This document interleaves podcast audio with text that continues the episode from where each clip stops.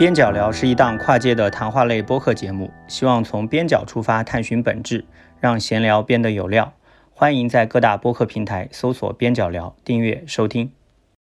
本期节目为边角聊与忽左忽右的串台节目。拉布达和江源两位主播将与陈老板一起聊聊 FTX 事件的来龙去脉，欢迎收听。另外呢，本周的常规节目仍会在周五正常更新，陪您一起过年。各位听众，大家好，欢迎收听这一期的《忽左忽右》，我是陈彦良。呃，今天这期节目，我们来和咱们的有台边角聊的两位主播啊，小 P 和 Lambda 一起来连线，就是跨国的连线，来聊一个最近非常有意思的话题。呃，多说一句啊，就是今天因为我们三个人是线上录音，那 Lambda 老师呢是身在日本东京的。某处啊，跟我们一起录音，所以他那个录音环境确实不是特别的理想。所以我们今天这期录音下来，我想莱姆达老师的这个音轨的话，他的声音质量不会特别的高，所以也请各位听众多多包涵。因为两位之前都经常在互左互右上出现嘛，小 P 老师跟我们更多聊的是一些关于他研究的这些可能历史领域，对吧？一些法律领域，他本身是知乎大 V，欢迎大家去知乎上找他的痕迹啊。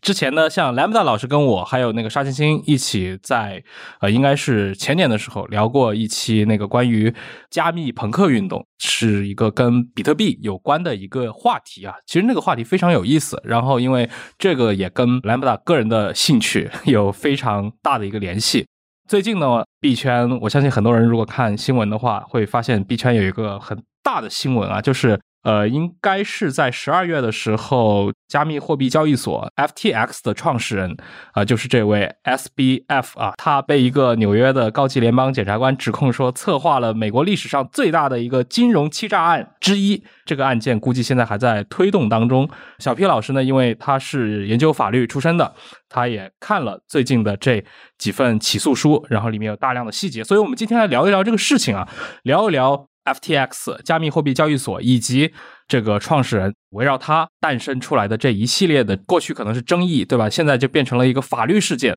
呃，要不先请两位跟我们的听众讲一讲吧。就这个事情，这个指控现在到了哪一步了？是已经进入到一个审理的阶段了吗？以及这个事情，比如说从起诉书的角度，它到底控告的是什么样的一个一种欺诈呢？它这个欺诈和合谋罪具体指的是什么？我们要不请莱姆达先介绍一下整个事情的。啊，前情吧，因为这个故事的前情在币圈当中也造成了轩然大波。那可能对于普通的财经新闻的观众来说，可能还是有点懵逼的，说到底你们在那闹一个什么事儿，好像搞得很有戏剧性。那好的，嗯，实际上 FTS 这一件事情的话，它本质上是一个做市商和交易所之间的串谋的一个行为，然后造成了客户的资金的损失。然后这个交易所和做市商这个到底什么意思？就是呃，FTS 或者说刚刚陈老板讲的 SBF，它本身在一八一九年的时候起家是做一个做市商，做市商大家可以其实就是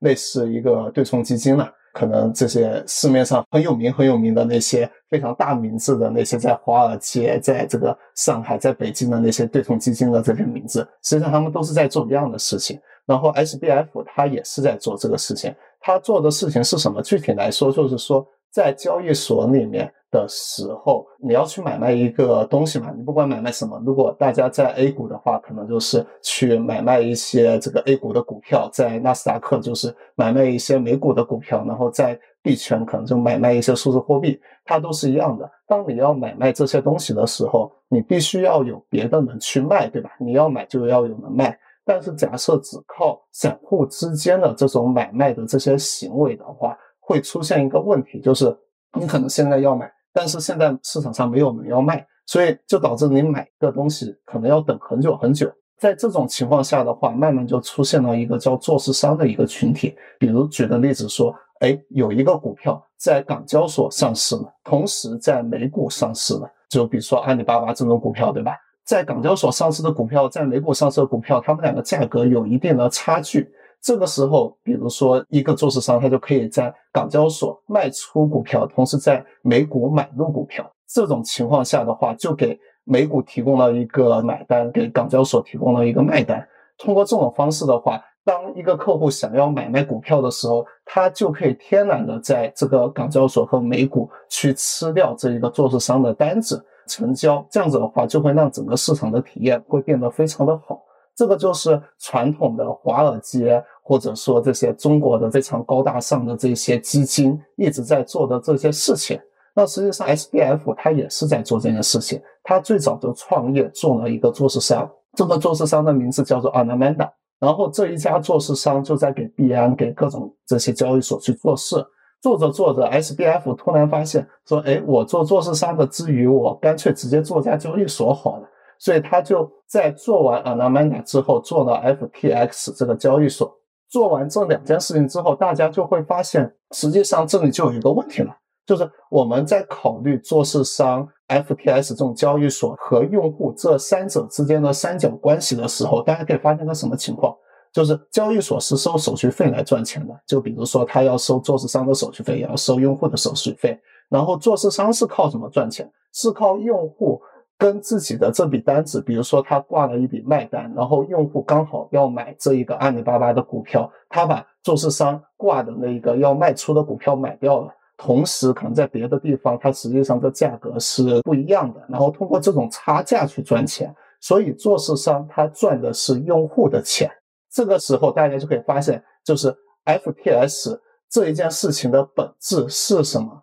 是说一个开交易所的一个机构，它本身是一个裁判，对吧？然后做市商和用户都是在底下去做这些运动员的这一些人。然后一边运动员跟这个交易所的老板是同一个的，用户是另外一个运动员，所以就变成了做市商和交易所一起割用户，这就导致了就是 FPS 这件事情最本质的就是做事商和用户的矛盾，然后同时交易所。无限的包庇做市商，然后导致最后用户被做市商，人，用美国政府的话讲就是金融欺骗吧，最后导致了用户的一个巨额的损失。嗯，哎，小 P，你有什么补充的吗？啊，我们可能进入专业的讨论之前呢，可以先打岔一句，就是说给大家先介绍一个背景，FTX 这家交易所呢，其实是趁着加密货币市场的这个东风，在过去的两三年时间当中，成为了一个非常非常明星的项目。有多明星呢？他在当中的一些为他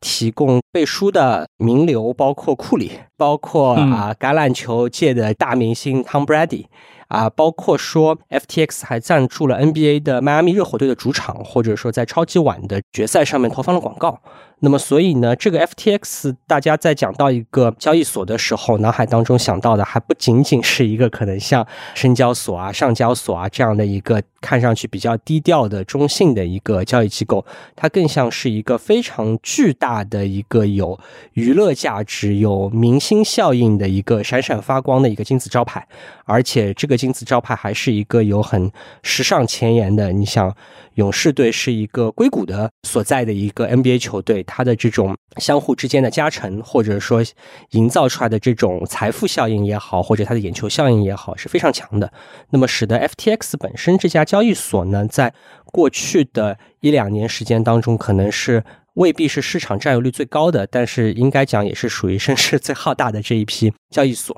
刚才呢，莱蒙达老师介绍了交易所和做市商之间呢存在着这么一个内在的业务的联动关系。这个联动关系可能对于所有的交易所来讲都可能会有类似的情况存在。因为大家也可以想象，一个公司从小往大里做，可能你刚开始是做交易所的，做着做着发现说，哎，我有个做市商团队，对我的业务有很大的帮助。那么也有可能是说我是一个做市商业务起家的，可能一开始只有两三个交易员、两三个程序员。当他的业务规模越做越大的时候呢，发现说我可以顺着这个业务的脉络到交易所的领域当中去分一杯羹。那这些从业务发展的角度，或者说从补全这个业务职能的角度来讲呢，是一个非常自然而然的事情，很容易想到。啊，包括这个市场上面有类似做法的企业也并不止 FTX 一个，但只是说有了这个想法，到这件事情真的做起来之间，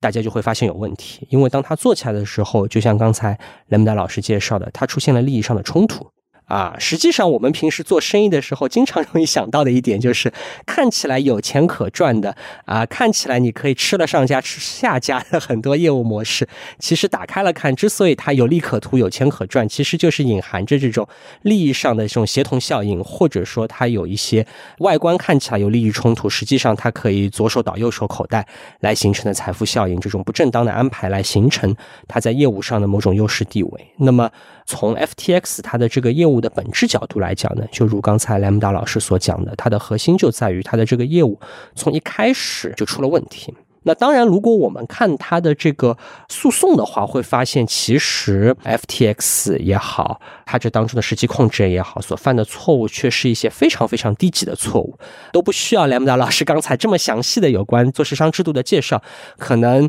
大家只要看过一些今日说法节目啊，看过一些这个案件聚焦节目，对于这些传统诈骗活动略有了解，那可能我后面一讲就知道他们到底在搞的这个活有多糙，或者说这个活干的有多烂。嗯，我这里可以补充一下小 P 讲的刚才两点吧。第一点就是说，FTS 为什么它在不断的赞助这些厂商？实际上，就大家可以发现，FTS 就这一代的这一些金融机构，跟之前的比如说高盛之类的这些金融机构相比，它有一个很大的区别，就是它连用的 logo 和字体都要跟高盛那些不一样。高盛之类这些老钱，它用的很稳重。但是 F P S 它必须要去打造自己是一个时尚潮流的一个概念，为什么？就是因为呃，这个不仅是美国，我觉得全世界很多地方都会有一个同样的现象，就是当这些金融机构老的金融机构它占有了整个的市场之后，它会设置非常非常多的一些准入的门槛。如果大家看过大空头那一部电影，可能就知道，就比如说那些人他可能要去高盛或者去那边开个账户，要去做一些事情。它的起步要存进去的钱就要一亿美元，然后只有你一亿美元之后，你才能开个账户去做这些事情。这就导致了很多很多的这些年轻人也好，或者说没那么有钱的这一些美国人也好，他就会觉得这个市场被一些老钱所垄断了。我们需要找一个新的一个人去为我们打抱不平。然后这种时候，他就找到了 FTS 和找到了这个去中心化的加密货币。他们直接掀桌子了，我们不跟你们这些老的这些人玩了，我们要玩一个全新的东西。这也是 FPS 它去设计自己的 logo 的一个初衷，包括为什么赞助乐活，包括为什么请这么多的明星，把自己搞成一个类似潮流的一个东西。实际上，整个的出发点都是说，我是新钱，我不跟你们去一起玩。所以，这个就是 FPS 它做这件事情的一个初衷吧。对，然后包括为什么这个 FTS 会做出多超的这些事情，那实际上我可以举个例子，FTS 到底做了啥？一个最简单的，FTS 给 Anamanda 就刚讲的那家做市商开了一个账户，这一个账户是不需要抵押品，或者说它抵押品是不会被清算的。这一点是怎么理解？就比如说我们要去做一件事情，我们通过借钱的方式做，比如说我们抵押了一个房子。然后去借到笔钱，然后借到这个钱去投资去做别的商业活动，对吧？在这种情况下，假设我们借了两百万出来，这个房子慢慢慢慢的跌到了，可能它的价值就只剩下两百万。这个时候，银行就会直接清算掉你的这一个东西，或者说要你提前还一些钱还给银行。为什么？就是因为当这个房子的价格真的跌到了两百万以下的时候，实际上你就会对这个银行就是相当于是一笔坏账了，就是银行。把你的房子卖掉，他也收不回这么多钱来，所以他就会先清算掉你的这一个就是房子，这个所谓的仓位吧。然后在 FTS 这件事情里面，刚才讲的为什么有利益冲突，就是在这一点。FTS 给了 Anamanda 一个无限保证金的一个账户，也就是说，他可能整个账户里面只有一美元，他可以借出来一亿美元去开一个杠杆，比如说做空比特币，或者说做多。FPT 就是他们自己的代币，这件事情都可以做到，这是产生了非常严重的一个利益触动，就是他没有办法去止损，就是会导致这个坏账会不断的越滚越大，越滚越大，这也就是 FTS 最后出问题，收走用了用户的钱，然后还不回去的一个主要的一个原因。嗯，就我们如果纯从新闻上来看的话。好像整个事情导火索其实就是大概呃一两个月之前，对吧？那个十一月初的时候，当时这家 FTX 当时还在进行新一轮的融资，结果有那个加密货币媒体发了一个报告，就说它大部分资产其实是账面上这些代币和一堆所谓的那个山姆币，然后之后引发了一系列的那些紧急清仓啊，就是挤兑效应。呃，因为今年好像 Lambda 你可以算是币圈里面的人啊，就是好像币圈今年爆的雷本身是不少的，但是一直看起来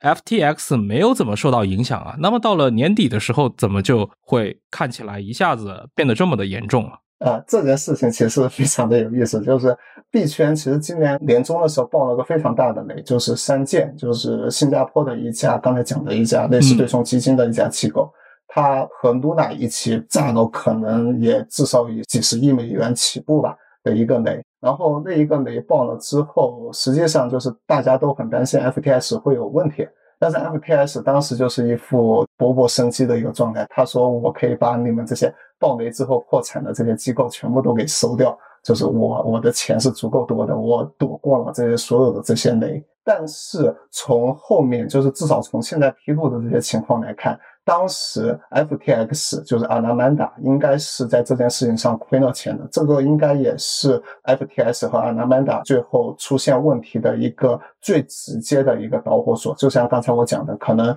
他当时在呃 Luna 这件事情上面的时候，他实际上是亏了很多钱的，但是他的抵押物一直没有被清算，因为。就是给了他个无限的杠杆，就好像你通过你的房子借出去了两百万块钱，但是你现在房子价值已经跌到了可能五十万不到，在这种情况下，银行都不清算你，那实际上你这个 FTS 就背了一个很大很大的一个坏账了。刚才陈老板讲的那个呃媒体的导火索，实际上这件事情还比较的有意思。实际上是这样的，在 FTS 被公开这件事情之前，已经有了非常非常多的一些争端，那些争端是。关于就所谓的币圈首富赵长鹏和币安跟 FTS 的一些争端，就这些争端里面主要就比较长的一个恩怨情仇了，就是涉及到可能之前红杉投币安投 FTS 的各种各样的事情。反正结果就是 FTS 和币安关系非常的不好，关系非常不好之后，有一个 FTS 的投资人就事后跑出来说，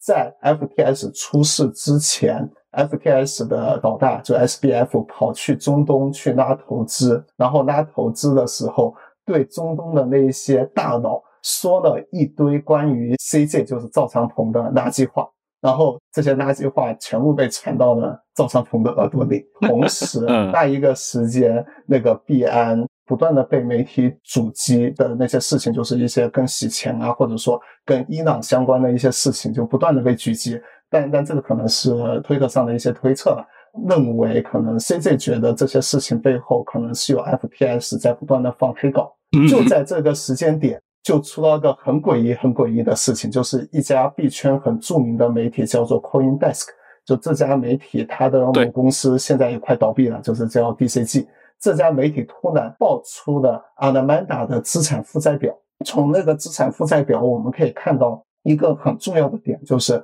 a n a m a n d a 它抵押给 FTS 去借钱的那一个代币是 FTS 自己的代币，就 FTS 它自己发了一个自己的交易所代币叫 FTT，这个 FTT 它的价值就是跟着这个交易所的手续费的价值去走的一个东西，所以大家可以理解就是 FTS 这个交易所不值钱，FTT 就不值钱，然后 FTS 这交易所起来了，FTT 这个币就会起来。大家会发现有个很诡异的一个点，就是他把自己的 FTT 抵押给了 FTS，然后借比特币、借以太坊这种行为。假设说 FTX 这家交易所被曝光出了这件事情，大家觉得啊，这个交易所很危险，我们要远离这家交易所。在这种情况下的话，FTT 是不是就会不值钱？因为 FTS 这家交易所的声誉就没有了。然后在这种情况下，FTT 不值钱了。它的抵押物全是 FTT，这些抵押物就会疯狂的贬值，贬值完了之后，FTX 就资不抵债，然后资不抵债之后，FTT 就会更加不值钱，然后不断的这个反复的，这像一个负的一个这个踢云重。如果大家看过金庸，就是左脚踩右脚升天，是吧？这你就好像是左脚踩右脚钻地一样，就不断的往地下钻。这样子的话，FTT 是不是这个它的抵押物就会全部都是实际上就像空气一样的一个存在了？所以说在这种情况下，大家就很慌这件事情。但是大家至少是觉得 FTS 这一家交易所，从之前的品牌上来讲，所有人都觉得这家交易所是一家靠谱的一家交易所，就是最后很可能会大而不能倒，因为在过去整个金融历史之中都一直有这样子的一个情况出现。但是这个时候就出现了刚才讲的事情里面的另外一个主人公赵长鹏，他不知道是觉得这个跟黑稿有关系，还是跟那一顿对。阿拉伯大佬说的垃圾话有关系，他突然就是转了这一个资产负债表的这件事情，然后并且在推特上公开宣布自己要清仓 FTT，因为币安本身是 FTT 过去的一个很大的投资人，所以他手上有非常多的 FTT，至少是几亿美元级别的 FTT。然后，嗯，当他作为最大的一个 SBF 之外的一个 FTT 的持有人说要清仓之后。大家就会觉得这个资产负债表可能真的要崩掉了，就不像之前可能大家只是假想的，有可能要崩掉，所以导致引发了一个非常非常恐怖的一个事情，就是在十一月六号这一天，引起了整个币圈的恐慌，整个 FTX 交易所被提现，就是用银行的概念，就到银行去把钱取出来，提现了大概六十亿美元。FTS 这家交易所总共的资产大概在一百六十到一百八十亿美元，然后在其中六十亿美元被提出去了。大家可以想象一下，就是我们正常的银行，比如说工商银行或者说其他的银行，它的存款准备金率可能就是百分之十左右的一个数字，也就是说，它一天中可能连百分之十的钱都不一定能够完全的提出来。在这种情况下，FTS 这已经不是百分之十了，可能是百分之三十的钱都被在同一天时间全部提了出去。在这种情况下的话，就产生了一个可以上未来的整个货币银行学教材的一个事情，就是说，你到底对于一个高流动性的资产，你的存款准备金率到底要摆到多少才是合适的？事实证明，六十亿美元至于一百六十亿美元。这个存款准备金率是不够的，然后 FTS 就被提空掉了。提空掉之后，周一那一天，FTT 就正式的崩盘，因为前一天实在被能提币提的实在太多了。然后崩盘之后，大家就发现 Alameda 的这个资产负债表正式资不抵债，这个东西就是需要被清算，就导致了所有的人都在疯狂的抛售自己的 FTT。这种情况下的话，导致了一个。非常非常大的一个结果就是 FTS 最终宣布停止提币，在十一月八号周二这一天，大家当时所有人的想法就是说啊，这件事情应该就结束了。但实际上，大家没有想到 SBF 它实际上把用户的钱全部挪用光了，可能挪用了可能接近一百亿美元吧。这个具体多少钱，这个可能到时候得请小小 P 去看看那个文书上写的。所以那个时候，SBF 就直接绷不住了，他就去找赵长鹏，就赵长鹏说：“这个你要不来帮一帮我吧，反正大概就这个意思。”所以当天晚上，赵长鹏就跟 SBF 一起发了一个公开的推特，说 FTS 将会完全出售给币安。那同时，币安现在不承诺一定收购，他会先做一个尽职调查，调查完了之后，觉得这一个资产是 OK 的，我就收购；不 OK 的，我就不收购。在这种情况下，就给了币安一天的时间。在第二天的时候，币安突然说：“对不起，你的窟窿太大了，我们收不住。”就因为这一件事情，就是把 FTS 最后的希望给抹杀掉了。就可以想象，就是可能 SBF 最后就是扒在悬崖上面，最后币安最终用说假意收购的方式，但他可能当时也真想收购，我具体不知道的方式踩了 SBF 一脚，彻底把他给踩到了山崖底下。就是因为大家觉得，如果币安我都兜不住你这一个项目的话，那没有人能够兜住啊，就不会有任何人能敢收购这一家项目。且因为这件事情，因为他是尽职调查过，他看了 FTS 的资产负债表，然后再跑掉的。这个事情就是给人的一种暗示，就是说，哇，这个币安本来想收，但是看到一眼你的账单，我就再也不想收你了。会给外界一个想法，就是可能我存在 FTS 的钱再也取不出来了，所以。就因为这一件事情，最后导致了这个 FTS 可能崩塌的最后一张牌吧，导致 FTS 最后的正式的崩盘，然后就是监管介入了。这个就是这个事情发生之前的所有事情，实际上我觉得都是跟币安的一些恩怨情仇的。嗯，这个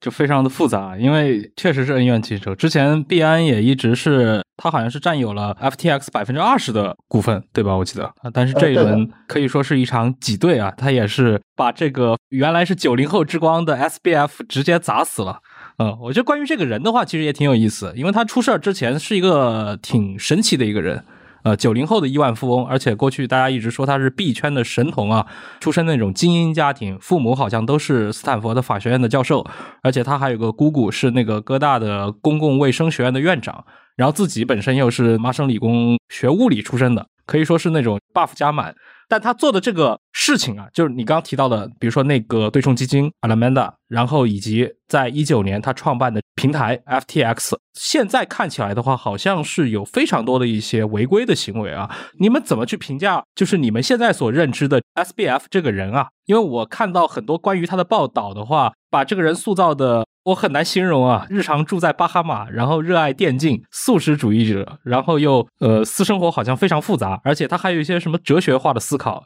好像我看到一篇文章说他强调自己是一个纯粹的边沁式功利主义者。你你们两位可以来聊一聊关于这个人。嗯，好，实际上 S B F 这个人非常的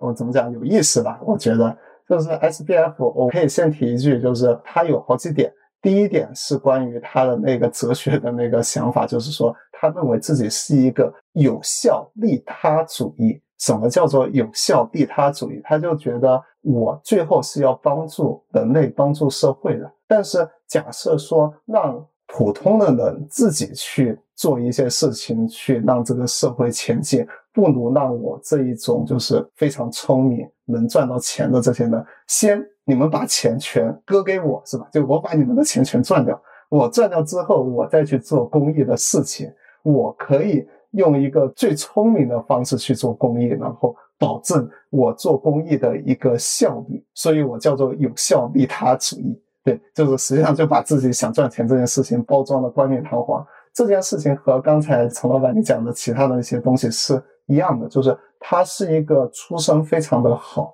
同时是一个犹太人，他的学校也很好，而且刚才忽略了一点，就是他找的第一份工作也是非常非常好的一个工作，就是我们俗称“捡大街”的 j a n Street 这家对冲基金。它是全球在传统金融领域非常非常出名的一家对冲基金，出名到什么程度？就是如果大家在二零一五年左右学计算机的要找工作，可能都看过一个清华的姚班的很聪明很聪明的一个女生写的一篇文章，讲自己为什么最后放弃了去谷歌，然后选择了去嗯这个香港的简大街去做对冲基金相关的这些事情。就是这一家，他给出来的，无论是薪水也好，给的这些条件也好，都是全球最顶级的，所以才会有不断有 MIT、有这些斯坦福、有这些清华、姚班的这些学生不断的跑过去，在那边去做一些事情，所以他几乎是一个完美背景的一个人，然后并且他又拉到了红杉的这些钱。这实际上，我觉得是跟过去这一轮币圈的流逝，嗯，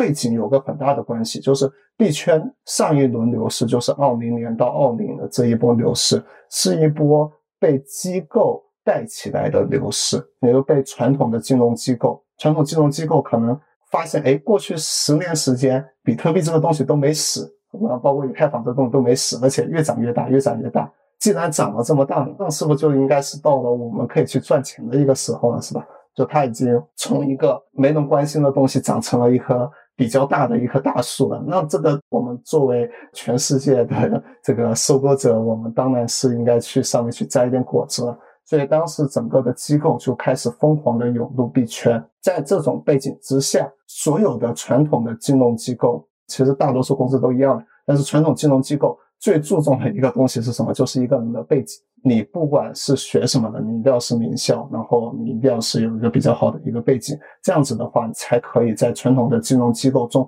获得认可。所以在传统金融机构的热钱把币圈往上抬的这一个过程中，站在浪潮之巅的必然是一个背景非常非常之好，而且是一个刚才讲的那种边沁主义嘛。SBF 的话就是有效利他主义嘛。这些话你可以想象一下，只要对任何一家金融机构的这些精英靠金融的那些事情赚钱了，他都会觉得很有道理啊。你这个话可能百分百的说服我呀，是吧？所以这种情况下，SBF 在上一轮的牛市做大做强，实际上是有它必然的一个原因的，就是所有的这一些机构必须会推出来一个符合他们的价值观、有这一些背景的一个对。刚才讲的那个第二点就是 SBF 这个人到底怎么样？我可以讲一点吧，就是，呃，我实际上在 FTX 这家交易所几乎没有存过一分钱，可能少数的钱也是有些别的用处才在这家交易所存过一些钱，但是在呃十一月六号左右的时候，我就全提出去了，就是一看到 SBF 有这个新闻之后，我马上就提出去了，所以头过一节吧。就我为什么会做这件事情？第一点就是刚才讲的，他作为一个对冲基金的创始人，尤其做交易所做完了之后，没有对对冲基金有任何的切割，这一点可以百分百证明这一个人绝对不是一个好人。然后第二点是他在二零二零年的时候，当时币圈因为整个去中心化金融起来了，然后那个时候有个阶段叫做 DeFi Summer 的一个阶段。那一个阶段里面，就是有很多很多的事情啊，这就不展开。但是在这个事情里面，SBF 几乎可能大多数经历过那段时间的人都有一种感觉，他在挪用用户的钱去参与一些去中心化金融的活动。然后这件事情虽然没有任何人能找到证据到底有没有，但是几乎是一个币圈公开的一个秘密了。所以说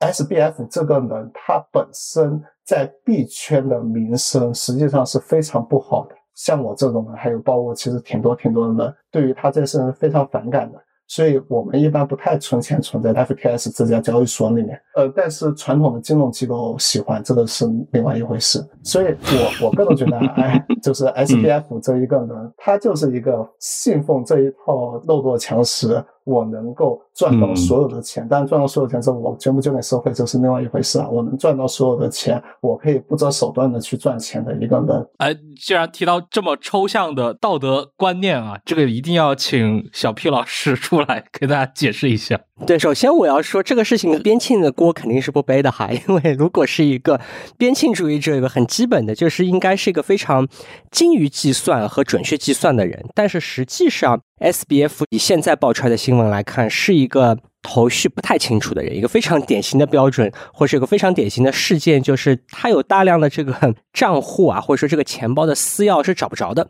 并没有被良好的管理起来。所以现在接盘的人冲到这个 FTX 里面去，第一个发现就是这公司的账很乱，这公司的私钥不知道在哪里，没有人知道在哪里。我们公司现在账上还有多少钱，还有哪些埋在山洞里面的这个小金库、小保险箱，不知道。那这种我们哪怕以一个最普通的常识来理解，其实是个非常糊涂的人。那这个就和边沁的那种啊计算的很精妙的、很准确的、很斤斤计较的这种形象，其实是一毛钱关系都没有。那我可以现在插回来啊，刚才一直拖着没有讲，就是说 FTX 它到底是怎么来挪用这个啊用户的资金的？刚才 Lambda 老师介绍的是一种相对比较精妙的方法，也就是说通过一个豁免自动清算的这么一个制度来把钱从 FTX 挪到 Alameda。但实际上，根据 SEC 的起诉状，他们其实发现的这个挪用的手段更加的直截了当。我来总结一下哈，SEC 和美国的商品期货交易委员会 CETC 两家机构呢，现在都已经对 SBF 提起了诉讼。那么诉讼的理由呢，差不多主要是讲是有一些欺诈行为。那么他们所理据的这个事实也差不多说。你把这个散户的钱，或者是 FTF 的用户的钱给挪用了，怎么挪用的呢？一共有两种手法。第一种手法说，FTX 的用户向 FTX 账户里面充进去的法币啊，就是美元，在第一秒钟实际上就没有进 FTX 的账户，而是被打到了 Alameda 控制的账户里面去。换言之，这个钱第一秒钟就已经被挪用走了，这个账户就是错的。然后阿拉曼达再把这个钱收到了之后，手工记账。这个手工记账这个话是写在起诉状里的，我都觉得很难想象这么大金额的钱，起码应该有个自动化系统。但是他那个 起诉上面就说，他说这个是手动记账，寄回到 FTX 的系统里面说啊，我今天收到了某某人打进来多少钱。然后呢，这些普通用户才看到说，在 FTX 的这个信息界面上面显示说，OK，你比方说 Lambda 充了三千美元进到这个账户里面，这三千美元已经到账。其实这个钱第一天就被挪走了，至于挪了多少不知道，在起诉状里面写的含含糊糊的，大概有。七八十亿美元的这么一个数字，是通过第一秒钟就把这个账户里的钱打到一个错误的账户，这种标准的电信诈骗式的这种操作手法把钱给挪走的。那这是一部分，另外一部分呢，刚才讲到的系统设置了，也就是说，啊，FTX 因为是个交易平台，啊 Alameda 呢是一个我们叫它对冲基金也好，做市商也好，可以相当于是 FTX 当中的一个大客户。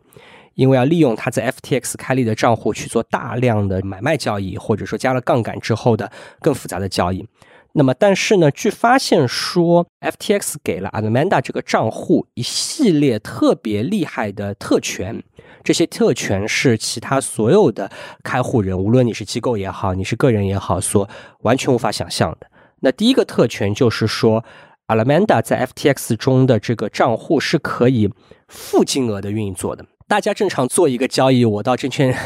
交易所去开个户，去买买股票，起码我这个账上的钱得是个正值，我才能做生意。但是 Alameda 在 FTX 系统当中是可以拿一个负数、虚空的来做生意的。而且呢，按照起诉状里的讲法说，SBF 实际上是多次指示啊 FTX 的人员把这个负金额的这个下限啊，再一步一步的往下来调，最后大概。调出系统当中可容忍的这个负的金额达到了负几百亿美元，也就相当于 Alameda 拿到了一个无限制的授信额度，我可以复制来做交易嘛，相当于你 FTX 借钱借给我来做交易。而另外一个呢，就是刚才雷蒙达老师介绍的，就是所有在 FTX 交易的用户，理论上讲，呃，都是需要有一个。自动清算的一个规则的，你的这个资产低于一定的数字之后呢，就要做强制的平仓。但是显然，Alameda 也是豁免这个自动清算的规则的。这些东西加在一起导致的结果呢，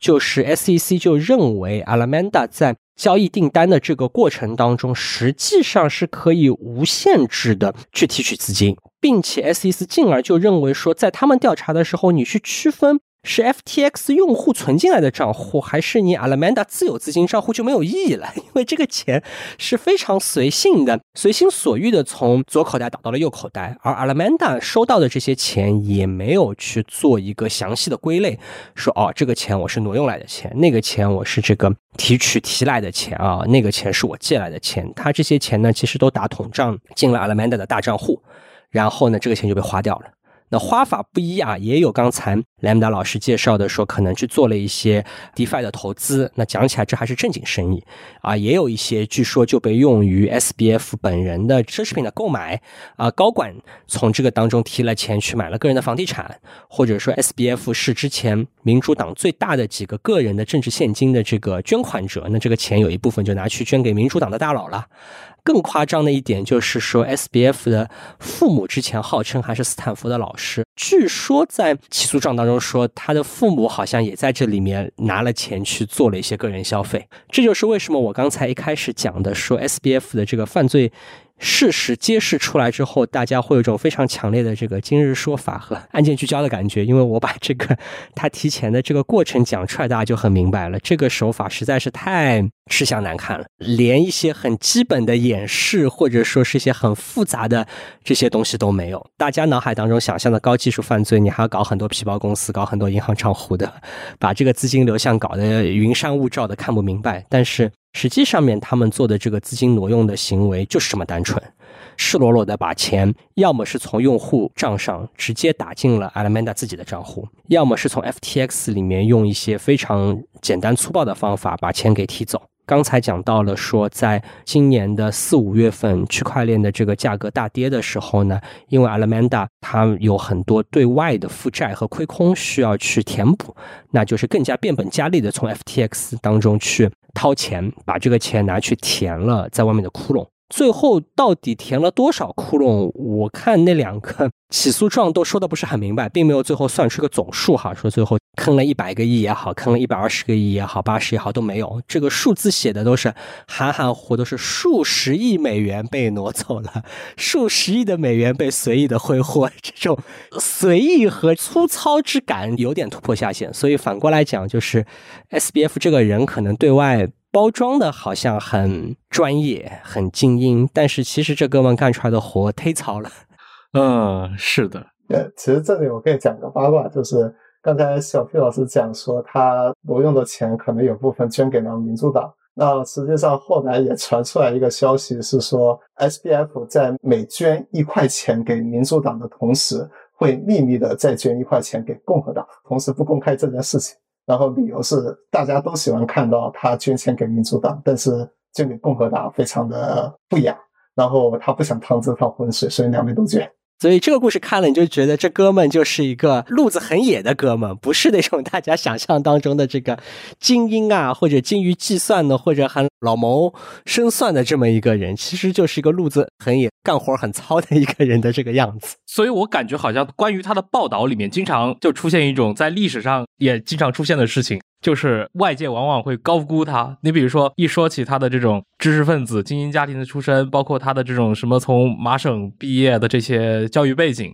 大家会主观认为，对吧？是不是？虽然他做的事情我们不太看得懂，甚至看上去有点蠢，但是这个人应该是要比我们厉害很多。但结果就是整个事情崩坏了之后，大家看到的是一片狼藉，就是其实从来就没有呃细致的规划。是有点像大旗党的梦碎的那种感觉。其实你有没有觉得这个整个的东西非常像传统金融行业？你远看的时候觉得非常的高大上，你也不知道这群人卖的各种各样的产品到底背后有多复杂，都多怎么样。招的所有的人都是最好的学校的人，然后一旦像一个什么雷曼或者像一个其他的一些金融突然吧嗒一下崩掉了，就会发现啊，他们做的事情原来都这么的糙，是不是完全一模一样的一件事情？完全就是这样。而且呢，这里倒是可以顺着刚才的一个话题讲，就是说，其实像这种明星创业者啊，本身这个形象也是在创投行业当中非常喜欢塑造出来的一个形象，因为可能不限于区块链啊，在过去的十年当中，很多像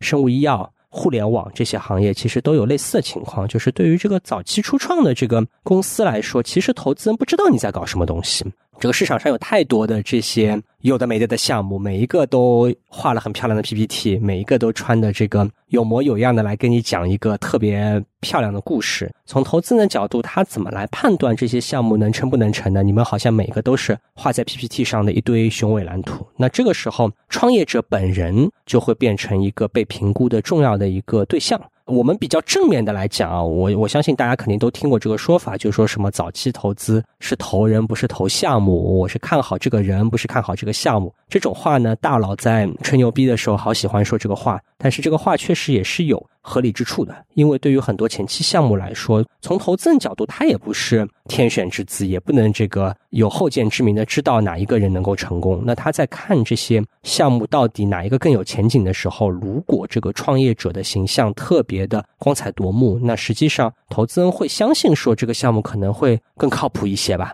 或者我们举一个特别粗鲁的例子啊，没有任何攻击性可言。假定说现在有一个互联网的项目。现在有两个创业者，一个创业者说啊，我是从腾讯的一个某某某某部门出来的；另外一个创业者说，他是来自于一个名不见经传的小公司，做过一些这样那样的一些项目实施，可能帮个医院、帮个学校部署过一些有的没的的系统。他也跑来创业，你会投哪一个？当然，更倾向于去投一个来自于大企业的好背景的啊，履历漂亮的人，因为我反正也没有别的依据来做判断。那至少你这个光鲜亮丽的这个履历也能够来加一个分吧。那这样子的话呢，由此导致的结果就变成像这种闪闪发光的明星创业者，其实在他的这个成功路上面可能就走得特别顺。这个也很卷嘛，对吧？你稍微有一点点发光，他那个亮的浑身上下每一行履历都在那个地方焕发光泽，肯定能够吸引更多的人。那所以说，可能很多行业到最后都会出现这样的人，也许有些人就成功了。大家说啊，你这个人果然不愧是某某大学的高材生，某某企业里面这个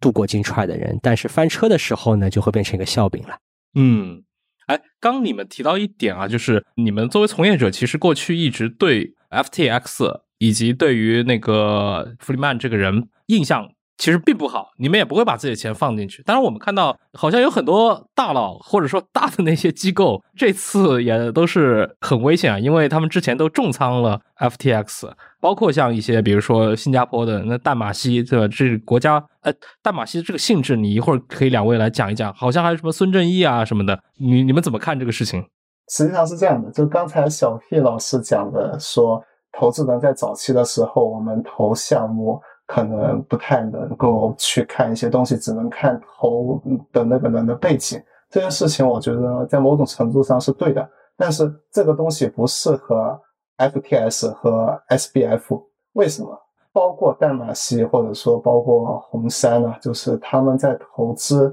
FTS 的时候，本身已经存在 FTS 和 Anamanda 这两家了。在这种情况下的话，他们没有去仔细的去了解。这个阿德曼达和 FTS 之间的利益冲突，也没有去了解 SBF 这一个呢本身他过去做的一些事情。这个本身我觉得在某种程度上不能说是错吧，反正就是至少是在尽职调查的时候不足够的充分吧。这实际上也就是刚才回到陈老板这个问的这个问题，我觉得是这样的，就是 SBF 和 FTS 它这两个的名声在整个的币圈。尤其是在追求去中心化这个原教旨这个概念的这一个币圈，这些东西都是非常声名狼藉的，就甚至包括其他的一些中心化交易所都是一样的，就大家根本不相信这些东西，因为你是一个中心化的东西，然后你又在一个去中心化的一个世界里去做事情，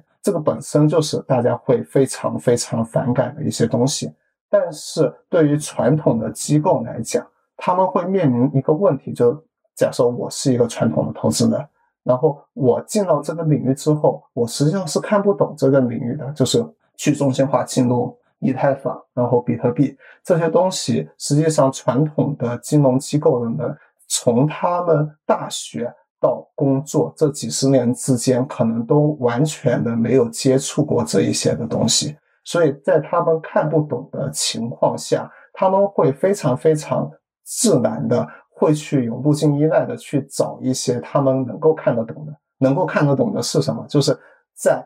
一个完全全新的去中心化的领域，去把过去华尔街做纳斯达克、做纽交所、做这一些对冲基金的这一些思路，移到这一个领域去做一样事情的这一些，他们会去找这样的一些，就说白了，就在一个去中心化的世界里面去扶持中心化的机构。但是中心化的机构又会造成一个非常严重的问题，因为整个东西的底层底色是去中心化的。然后一个去中心化的一个东西的话，就意味着两点：第一点，它是一个高流动性、无准入的一个东西；第二点，就是一个监管至今看不懂的一个东西。这两点会造成什么？一个。无准入、高流动性的东西，就会造成一个可能比你要在线下去银行取钱的挤兑要大得多得多的一个挤兑，就是好像一天它可以百分之三十的钱全部被提出去，因为我只要提币的话，我就是直接输个地址，我的钱就直接提走掉了，这是个去中心化的一个影响。然后对于监管看不懂，就会造成另外一个影响。我们可以注意到，在过去的几年里面。美国的监管 SEC 或者其他一些国家监管，他们在做一些什么样的事情？他们在做的事情是说啊，我看到了你有一个去中心化的东西，我要尝试让你这一套去中心化的东西变成一个实名的一个中心化的一个东西，一个从无准入的东西变成一个有准入的东西。这个是什么意思？就是说他们在疯狂的去铁拳那一些去中心化的那些架构，比如说像。去中心化的交易所，类似 FTS 这种中心化交易所对比的概念的去中心化的交易所，疯狂的铁拳他们，要求他们去做各种各样的这样的事情。但事实上，去中心化的这些交易所或者去中心化的这些应用，他们大多数是完完全全没有办法去挪用用户的资产的。当你真的在这个圈子里面纯粹的用去中心化的东西，你实际上是不会碰到 FTS 这种你的钱存进去就再也提不出来的这件事情。但是监管会觉得，哎，你这个东西无准入，你这个东西去中心化，你这个东西对于我们来讲是个威胁，我们要驯服你这个东西。同时他们就没有再去管在去中心化的市场里面出现的中心化的东西，比如说像 F P S 或者像其他的这些中心化的交易所。实际上，这一些中心化的交易所，像 FTS，它完完全全的可以按照传统金融的那一套监管去监管，因为这套东西就像刚才讲的，是传统金融的投资人传统的监管完完全全能够看懂的东西。他们实际上就直接把这套东西平移过来，是可以去做很多很多的保护投资者的监管，去让这个中心化的这个东西老老实实听话。最简单的一个例子。纽交所绝对不会成立一个对冲基金去做一些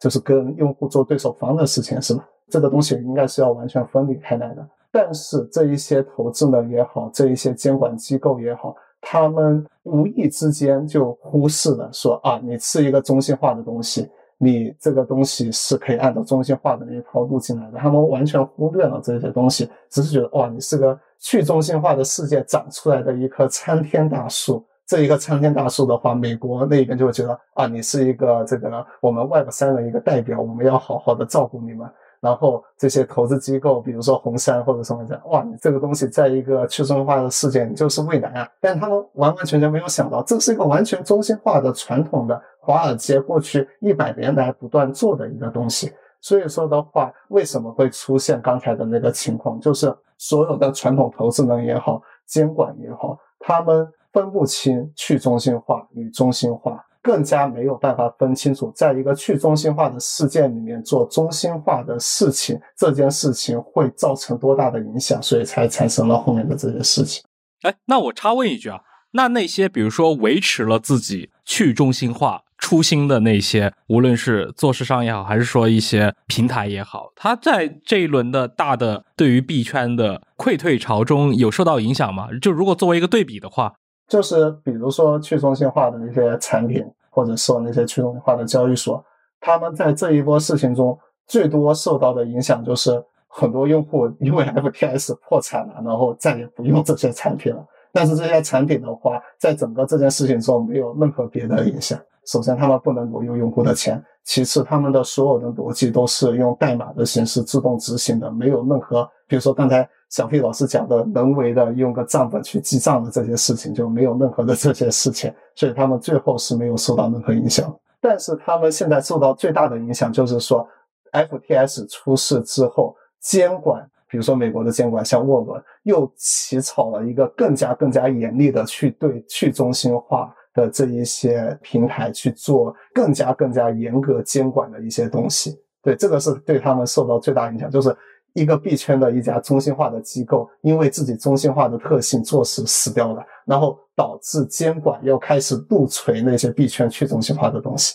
哎，这个话题，小 P 你有什么补充吗？我们可以先从前面的投资基金的这个话题啊，刚才因为话说的比较远，投资基金这边呢，我可以提供一个补充。这个补充呢，也是我自己接触过的某一些这个国内的 PEVC 的从业者给我的一个见解。很多年前啊，当年还是在共享单车特别火的时候，我曾经问过一个朋友，我说共享单车这么愚蠢的一个项目，为什么大家都要投？明摆着你觉得这个项目好像赚不了钱，你觉得这个商业模式当中有一些不足以说服你或者不能自圆其说的一些项目，但那些大佬难道是瞎了吗？为什么他们也会去投？然后呢，我那个朋友给了一个完全不同啊，和刚才雷蒙达老师介绍的完全不同的另外一套逻辑。可能大家以前看一些财经媒体的一些介绍的时候，也不太往那个方向讲。他说很简单一个道理：如果我现在有一个明星项目，这个项目红杉投了，现在你是一家普通的基金的一个经理，那么你能够拿到这个项目的份额，其实是你这个基金经理个人的一个牛逼之处。因为你能够在一个明星项目当中抢到份额，这是你的本事，这是你的 KPI。但相反，万一这个项目做砸了，反而你没啥损失，因为。哎，我是跟着红杉一起砸的，红杉也瞎了，那我这个瞎的这个罪过，其实有大佬在天上帮我扛着。但是我能够做成这个项目，这显得我个人的本事是很大的，因为我等于在千军万马的这些明星项目去送钱的基金当中，我能够在当中捞到一杯羹，这是我的一个个人的成果。出了事儿可能是整个基金来背这个损失，但是做成这个项目是我的个人成果。那如果你不做这个项目，哪怕这个三年后、五年后这项目垮了，你跟人家去吹牛逼说，哎，我早就看出这个项目不好了，没有人会 care 你的这种事后诸葛亮式的发言，因为大家觉得你只是在说一些风凉话。当然，我不知道，因为可能对于 FTX 这个级别的投资而言，无论是红杉也好，无论是软银也好，他们的投资肯定会经过更加复杂和更加审慎的这些决策和这个流程。但是呢，确实会存在的一个在行业里面确实会普遍有的一种现象，就是明星项目，大家在投起来的时候，通常会更加的果断一点，因为很多人都在抢。而且呢，大家会有一种盲从心理，觉得哎呀，就算我心中有些许不安，但不会每个人都是瞎子吧？我虽然觉得好像有点害怕，但别人不是挺有信心的吗？那咱也得继续上。那像这种被大潮裹挟着往前走，有点有个人的这个动力在，种种因素夹杂在一起呢，就会导致的结果就是有一些特别明星的项目很火。哪怕有些外人看来已经觉得不那么看得懂了，或者觉得不那么对劲的时候，哎，那些看上去你假设应该是最聪明的人，还在那儿拼命的往前追加投资，拼命的挤破头去抢这个投资的份额，最后可能造成的是一些大的悲剧或者大的骗局。但是这个过程之所以会发生，很可能是因为这些个人利益和这个机构的利益会不一致。那这可能是一个对于很多基金来讲，它内部怎么去克服这个当中的这个利益，个人和组织之间的利益冲突的这个问题所在。那么另外一个很重要的一个话题，刚才其实没有展开说的，就是对于像去中心化的也好，花哨一点说的这些互联网金融呢，或者新兴的这么一些带有金融色彩、带有技术色彩、需要大量代码的这样的一些公司来讲，很可能这个投资者的能力是不够的，因为投资人可能他的一个压力是你必须在三天之内决定要不要投这个钱，你不投，后面排着队的人想要把这个钱送上门来。他可能没有足够的时间来去做充分的尽调，或者说，也许他做了尽调，但是这个尽调是一些敷衍了事的尽调，或者说这些尽调不足以让他去看透这个行业。这个事情是蛮有可能发生的事情，因为确实是如行如隔山哈，不一定是像 FTX 这么看上去技术含量那么花哨的一些行业，有很多传统行业也会有类似的情况。哪怕我是卖一杯奶茶的，或者是卖一些传统行业，这当中有些门道，可能对于投资人来讲，他也未必能够在短时间内搞得那么清楚。那么最后的结果就变成说，如果你又是赶时间，又是觉得这是个明星项目，可能你这个项目的经办人对于这个中当中的这些操作的细节，很多财务记账当中的小花招，或者说业务推进过程当中的一些小的操作不那么了解的话呢，那重重因素叠加之上，会导致的结果就是金字招牌的投资基金它也会犯错误，也会翻车。我我想这可能是其中的一部分原因吧。那么说回监管呢，可能是个更大的话题哈，因为我自己是做法律的，所以呢，考虑这个问题就和莱姆达老师的这个观感先天的有非常大的冲突。因为我从法律的角度来看这个问题，我最害怕看到的事情就是去中心化，因为去中心化就意味着我没有抓手，我所面对的这个对象是弥散在全世界的。当我在理解这件事情的时候，我最好看到的就是有一个具体的人，比方说陈老板，对吧？有一个具体的办公室，然后陈老板坐在这个办公室里面签合同、录节目，那我觉得很安心。但凡出了什么事情，我就跑到陈老板的办公室门口敲敲门，把陈老板喊出来，手铐一铐就给提溜走了。或者可能说我是一个债权人啊，不一定是个刑事案件，我是个民事纠纷，我打官司也很清楚，我知道是陈老板欠了我的钱，或者说是陈老板的公司欠了我的钱，我起诉状寄给谁，哪个法院来管，这些都是很清楚明了的。那从管理的角度来讲，它至少不陌生，它可以很复杂，但是我可以用传统的语言来理解，我可以用传统的制度来理解。但是呢，当这个监管包括我们自己啊学法律的人来学习这个行业的时候，所面临的问题是，当你跟我说这是个去中心化的东西的时候，我以前的这套逻辑就变掉了。比方说，莱姆达老师说：“哎，我们现在有一个代码，这代码是谁写的？不知道。我现在把这个钱打到了一个账户，这个账户在哪里？不知道。这个账户的名字是谁的名下？你不用管，反正有有人帮你搞定了。像我们这种不那么精通代码的人而言，就会感到在整个这个事情当中，他没有抓手。”因为每一件事情在去中心化的语境下，它可能分布在很多不同的地方。无论你是管理团队、写代码的团队、服务器、数据、资金，资金从 A 地流到 B 地，所有的这些东西可能是分散在许多不同的国家，受制于很多不同的法律法规的监管的。那在这种情况下，从监管的角度眼睛里看过去，就是一件非常非常令人感到恐惧和生畏的事情。哎，来不了，你有什么回应呢？我我觉得小苗说的很有道理。呃，首先第一件事情啊，就是关于 FTS 和去中心化的这些事情，就是对于监管看得懂看不懂。呃，我实际上是认同小飞老师说的，就是监管确实应该要花精力去管去中心化的东西，因为这个东西的话，可能成长起来对于监管的冲击是非常大的。从他的出发点来讲，他去做这件事情，我认为是说得通的一件事情。但是在这里有一个问题在于。监管管去中心化的时候，那那你中心化那些东西，对于监管来讲，就是有一个抓手，是吧？出了事可以敲一敲门，就可以把它给带走的这一个人。然后这是套完全的一套中心化的东西。但是到币圈也好，或者说整个世界的金融史也好，到现在这个时间点。真正的出事的，实际上就是这一个，你本来就可以敲敲门，就可以让他老老实实听话的捅出来的事情。实际上是什么？就是我没有觉得监管不应该去管一些去中心化的一些东西，而是监管在花百分百精力去管去中心化的时候，是不是应该至少花一个？因为实际上在目前整个中心化的交易所的整个的体量是大于去中心化交易所的体量的。这个实际上是监管在过去几年时间，从一九年到现在，就或者说 FPS 做起来可能是二零二零年做起来的，到现在为止这两年时间，监管随时可以去做的事情，但是监管没有去做，他所有的精力都花在说啊，我要把你去中心化的东西锤死这件事情上面。这个实际上是我觉得至少监管不应该完完全全这样做吧。然后这是第一点，然后第二点的话。哎，我现在如果是个去中心化事件，我是把一份钱存到了什么巴哈马，或者把一份钱存到了菲律宾。但实际上，去中心化并不是一个这样的概念。如果大家看过《攻壳机动队》的话，那个树脂在最后出走前，它实际上是把它的意识传到了整个互联网上去。然后，树脂本身它并不存在在巴哈马，或者存在在菲律宾，或者存在在任何一个国家。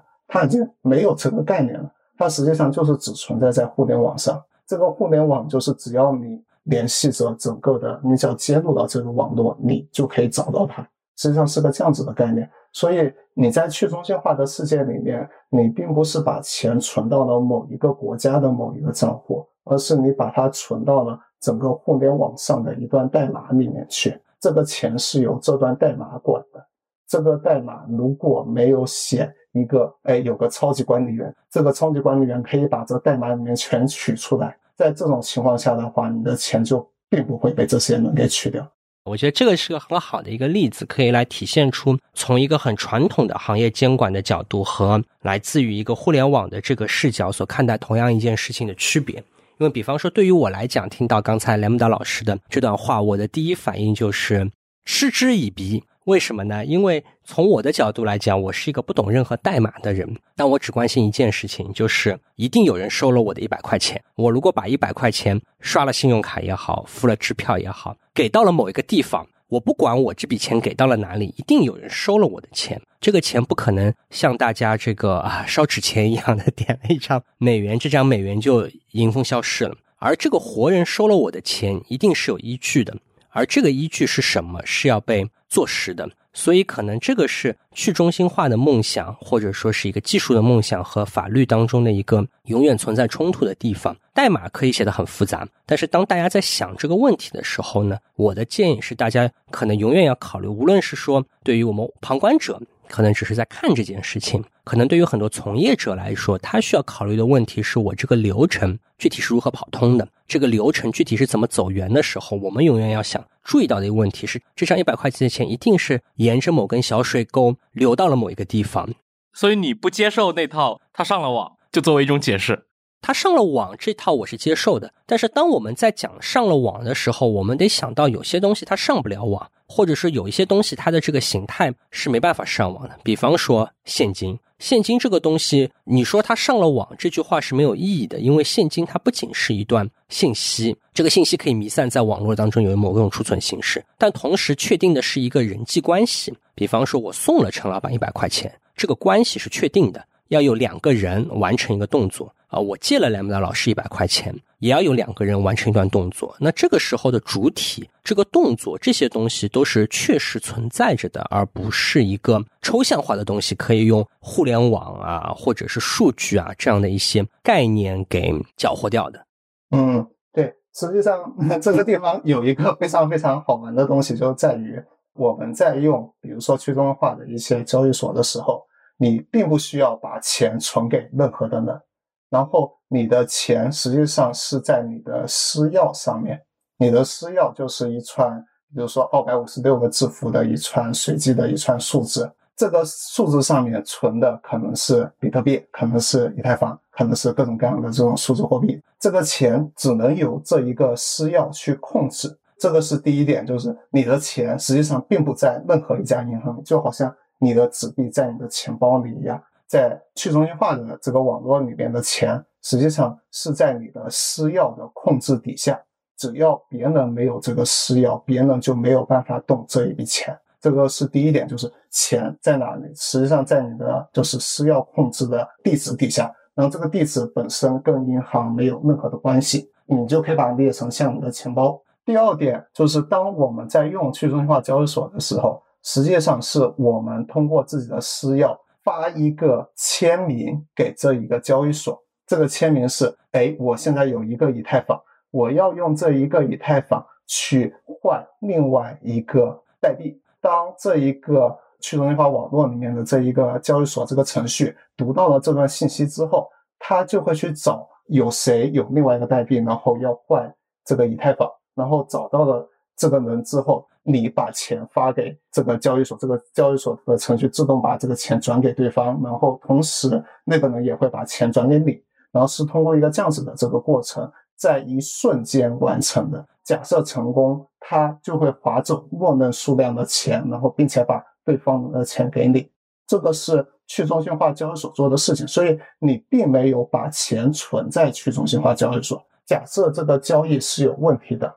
就比如说这个交易所它想高贵，在这种情况下的话，因为你是一个程序的执行瞬间，它只有执行对或者错。当对的时候，你就会拿到正确的钱。当错的时候，所有的交易被回滚了，就是整个数据库里面的这些事情就是无事发生，这件事情就是从来没有发生过。所以说，刚才小兵老师你刚才讲的那个说，哎，是不是应该有一个人，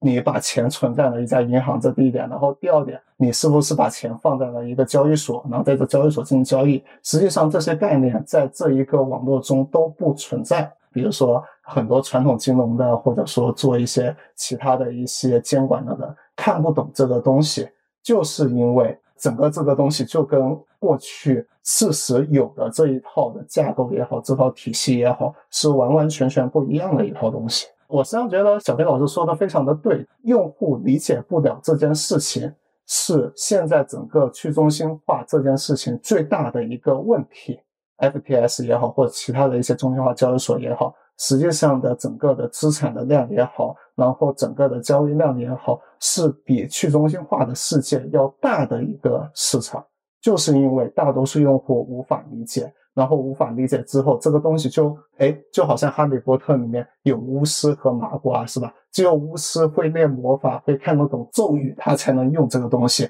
看不懂的人只能活该去用 FTS，然后被割。这实际上是我觉得现在整个去中心化世界最大最大的一个问题。所以为什么，比如说周围很多人问我要不要进入这一个市场或者怎么样，我一般从来都不鼓励大家进来，就是因为假设大家看不懂，在这个市场里面，实际上最后会绕一圈，就好像代码西或者像红杉一样用到的 FTS 去，或者用自己过去的整个的知识体系去强行的去套现在的这一个的东西，然后导致会得出很多很多就是自己。不太能理解的一些东西，最后导致自己呃没有办法去使用它，所以我觉得这个是呃从业者来讲的话，就是还需要去逐渐的去做的一些事情吧。但这些事情我觉得在短期之内我看不到什么很多的一个希望。为什么？就是因为我觉得就是所有的要保护用户的资产安全，或者说保护用户的数据安全的任何的事情，从互联网到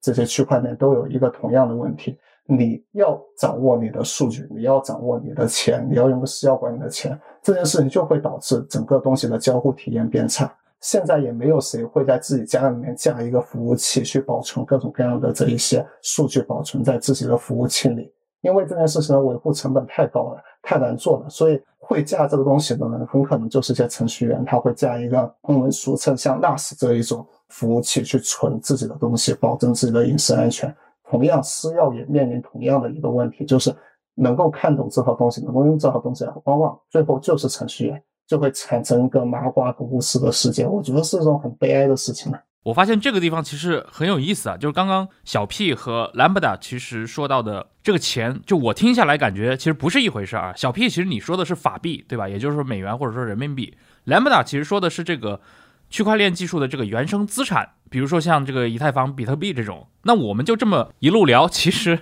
就很容易把这个含义岔开，可见就是这其中确确实这个存在概念理解、翻译上很大的一个难题，对于无论是从业者还是比如说这样。专业的法律人士，或者说我们这些平时就是围观啊这样的一些行业领域的人们，总之就是无论如何，这一次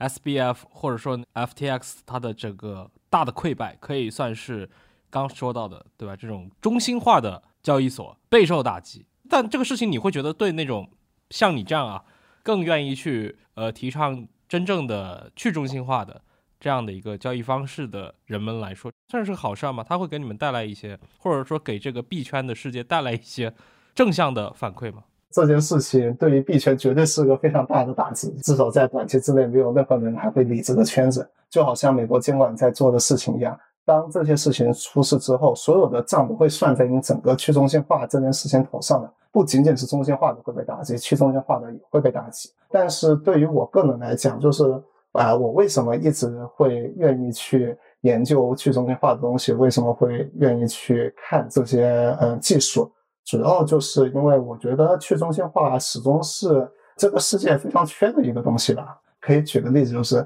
反正上半年大家也用过健康码是吧？也用过中心化的相关的一些产品。我个人还是觉得，虽然最后中心化很可能是一个世界的趋势吧，就是。所有的主要的互联网上的这个产品，就会慢慢慢慢的就是由一个又一个做的最好的一个产品，把所有的这些东西给关起来，然后包括监管机构也好，也会把这些东西给关起来。呃，我觉得这个是世界最后发展的一个大趋势。但是在这个大趋势底下的话，个人认为需要给所有的人保存一个火种吧，就是一个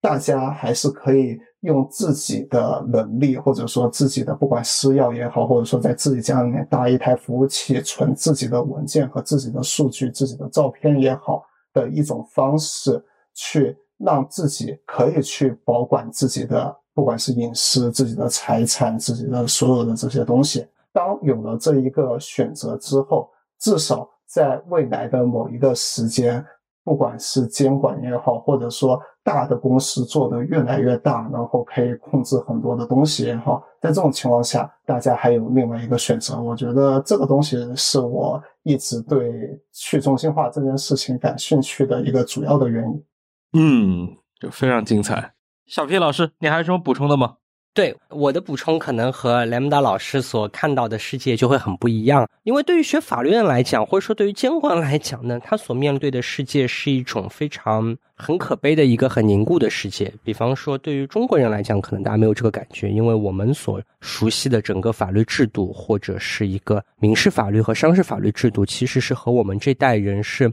同步成长起来的。我们不太会有一种很强烈的感觉，觉得法律是一种很滞后的东西。但是实际上，在全世界的其他国家并不这样。德国民法典是一个一九零零年的法律，法国民法典更早，是一个拿破仑当年定的法律，当然后来有很多修修补补，但它底本是一个拿破仑战争时期的法律。英国和美国虽然是有普通法的案例，但是很多物权法的案例会追溯到十五、十六世纪的案例，现在都还会拿来说。那么，这么古老的一些法律，在过去的很多年里面是被成功运作的。无论这个世界变得多么的复杂，多么的难以辨识，多么的繁复，都可以把这当中的某一些元素抽取出来，并且用一些很古老的法律加以理解和规范。比方说，你不能挪用别人的钱，无论你的方法多复杂，你挪用的是什么样形式的钱，但是你挪用别人钱这件事情，总是一种犯罪行为。那像这样的一些行为呢，实际上是可以用一种很传统的方法来理解的。这个可能有一点点像大家以前讲金庸小说里面这个小无相功啊，就是你不管外在的这个 武功看上去多花哨，那学法律的人没办法，他总得用同一套框架来套你这个东西。但是在这个套的过程当中，是不是在某一天他就突然之间跟不上了？这个跟不上，可能是受限于国家的这个边界的。因为我们在讨论一个美国人犯的错的时候，一个中国法律其实是发挥不了作用的。但是在一个全球都通过互联网所联系起来的世界当中，任何一个国家的法律很可能都会存在一个无法突破国境的问题，或者说难以完成各国协调的问题。那么还有一些困难，可能是来自技术层面的。当这种技术实在过于难以用法律来理解，好像这个当中会卡壳。刚才举了一个很有意思的例子，说这个码农和普通人好像像是这个巫师和麻瓜这样的一个例子。那我们学法律、干法律的人，其实平时日常聊天的时候也很喜欢举这个例子，好像大家看到的这个法律的这些语言、法律上的一些概念，像是巫师在使用的，但是这个日常生活当中，麻瓜不知道你们这些巫师在干什么。那现在的这个问题就变成说，有两波不同的巫师，这两波不同的巫师平时都觉得自己在说一些很怪的语言的时候，他们相互之间怎么桥接在一起，来突破一些技术上的障碍，或者说是一些岁月时代的障碍也好，语言文字上的障碍也好，能够把规则秩序，或者说适用于所有人的规则和秩序，能够适当的、合适的来应用于一些全新的一些领域。那这个可能对于学法律来讲是一件非常大的挑战吧。这也是为什么我自己觉得这个行业非常有趣或者愿意学习的原因，就在于说啊，这东西真的和过去的不一样。你可能学一个婚姻家庭法的 从业者，他可能多年来所需要理解的东西大差不离。但是如果说是一个面对区块链的、面对去中心化的、面对一个更加大量由代码所构成的这个网络世界的时候，这些法律是不是能够发挥？应该有的作用，或者说能够为普通的消费者提供保护，不仅是普通消费者，也是为身处其中的其他的这个从业者提供必要的规范和保护。那这个从学法律的人角度来看，可能也是一个非常大的挑战吧。